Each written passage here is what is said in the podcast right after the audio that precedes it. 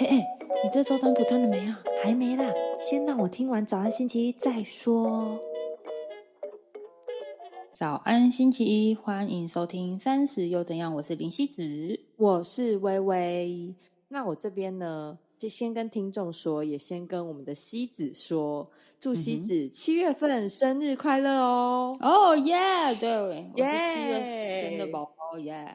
没错，没错，大家也一起祝福一下。如果有有的话，可以来留个言。OK，好，那我们这一集一样呢，是收到了有一位来自远方的听众，应该是说跨海的听众，他听了我们可能有一些星座的特辑啊，跟一些算命的特辑，尤其是算命，他非常的有兴趣。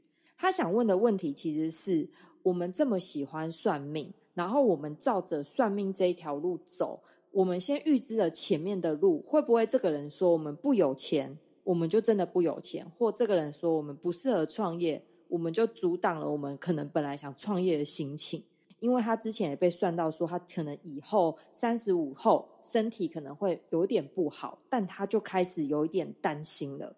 所以他想要问我们说，如果遇到这样子的算命的结果，我们会以怎么样的心情去面对，或者是我们有什么想法可以让他带一点嗯力量的感觉？老师可能跟他说的是，你三十五岁之后身体容易每况愈下，所以你要好好注意身体。他得到的答案是这个，可是他会觉得说，哎，可是我现在跟我们现在这个年纪一样。我才刚三十没多久，你就告诉我三十五岁之后我会这样，那我大好人生在哪里？就是他会很担心这件事。的确呢，没有方向而去选择一位老师，想要请他为我指引方向，他又告诉我可能比较负面的事情，或者是你不太想听到的一种答案。也许这位老师告诉你，哎，你身体状况可能三十五岁之后要开始注意。这可能是一个 sign，那没关系啊，你现在也可以开始改变啊。你如果真的相信他了，你就可以开始做运动啊，多做一些健检啊。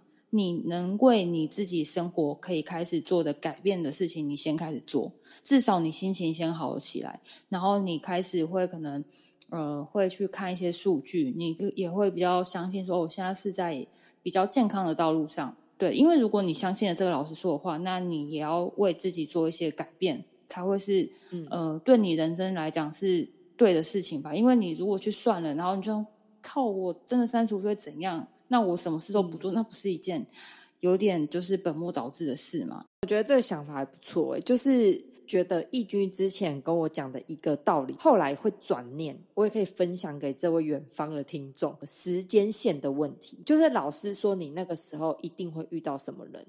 那你真的可能会遇到，但是你现在做了不同的选择，你可能那个时候会遇到，可是你的情境已经不一样了。是你的各种选择呢，都还是会遇到下一个新的人，但是会因为你当时的选择，你的心境上，还有你当下的身份是不一样的。对啊，时间线是这个样子，所以其实只要你一转了念，可以做更多种不一样的选择。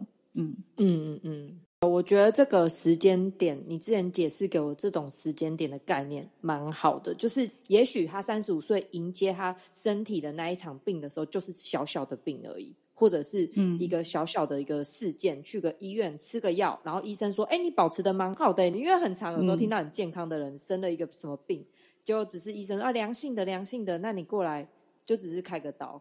可是如果继续喝酒熬夜干嘛的话，我相信那颗肿瘤在三十五岁的时候出现。可能就真的是恶性。嗯，但是我觉得我还想要分享一件事情。虽然我们在这个年纪真的是很喜欢算算戏，因为我个人就是一个这样的人。但是呢，我算归算，最终我还是会回到我自己，因为我觉得如果这件事情真的是呃，我真的相信了，那我应该要做一些什么样的改变，或者是呢，我应该要把这些。他给我的提点，或是他给我的指引，放在我的人生中的可能某个选项里面，我不会把它当做唯一的指标。想要告诉你的是，他告诉你的一个选择没有问题，他可以讲，但是呢，你要把最终的选择权放在你自己，因为你还是可以决定你人生的人。如果他真的告诉你，可能比较负面的一些发生的事情，可能在未来会发生。你也不要真的是时时的想说哦天哪，我三个月后要去见见，我真的是很紧张。我觉得真的也不要把生活过成这样子，因为我觉得这样子就有点过了。因为毕竟算命这件事情，它是想要告诉你一个方向，而不是让你的人生、你的生活变得更着急、更迷茫。这样子，我觉得真的是太本末倒置了。所以，我觉得最后想告诉你的是，这样其实都还是在你自己身上，你有你自己人生的选择权，所以不要着急。你可以去做你安心的事情，但是不要把太多事情想得太过度，还是要好好过自己的生活才是最重要的。真的，真的好。第一，希望有解答到这位朋友的疑惑。那我们今天早安星期一就到这里。最后也不要忘记，在每周一的早晨，在我们的 IG 线动上都会有我们当周的运势卡牌占卜。错过的朋友不要担心，我会设成精选动态，你可以在当周精选动态都可以找到。希望在每周的开始，带给各位一些前进的力量。